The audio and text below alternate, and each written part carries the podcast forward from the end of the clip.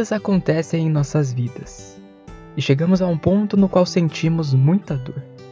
Podemos até mesmo sentir que estamos aprisionados, como um pássaro cantante que, antes livre, voando de um lado ao outro, foi então capturado e tido seu poder de alcance limitado à pequenina área de uma gaiola. Gaiola que sufoca e angustia. Gaiola que também tortura, já que através de suas grades o passarinho pode ver todo o mundo de possibilidades disponível, mundo do qual ele se encontra impossibilitado de usufruir. O tempo passa. E alguém talvez abra a gaiola, ou simplesmente a esqueça aberta. Mas o pássaro, antes tão livre e encantador, perdeu sua coragem e seu brilho. Nem mesmo percebe que a liberdade retornou, tamanha é a prisão de sua mente. Não arrisca, não sai da gaiola. Talvez não saiba como fazer isso. Talvez não consiga vê-la aberta. Ou talvez já não tenha coragem para tornar a viver por conta própria. Então, como justificativa para a manutenção de sua prisão, culpa aqueles que o capturaram e acorrentaram, sem perceber que não foram capazes de retirar suas asas e, portanto, não foram capazes de destruir aquilo para o qual ele foi designado simplesmente voar. A partir do momento em que crescemos e nos tornamos adultos, somos responsáveis por nossa vida e nosso destino. Somos responsáveis por nossas dificuldades. Podemos tomar consciência de onde vieram, como se constituíram. Podemos até experimentar ressentimentos e carências com relação a nossos pais, familiares e professores.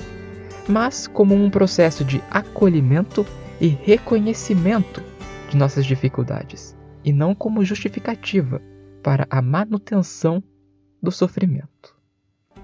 Esse pensamento não diz tudo por si só. É muito mais fácil olhar para o passado a partir da dor do presente, procurando por culpados em pessoas ou situações.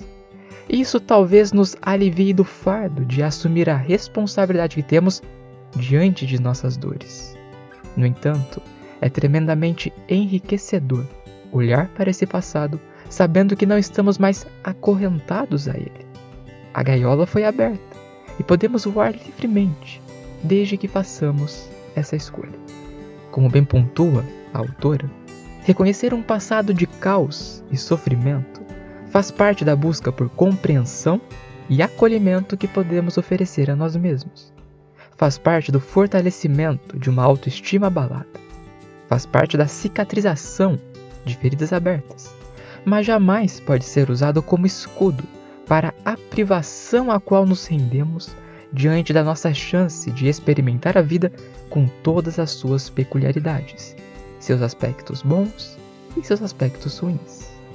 Não é o passado que causa o sofrimento de hoje. Ele pode ter causado quando aconteceu, lá atrás, naquele momento, quando por certo não tivemos muita escolha.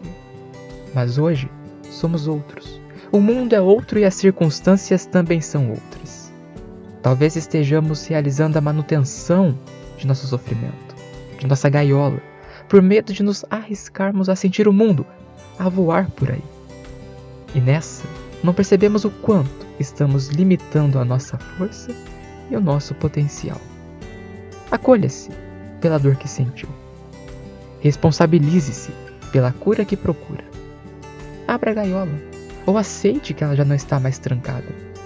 E feito um pássaro cantante, voe pelo universo de possibilidades oferecido a você.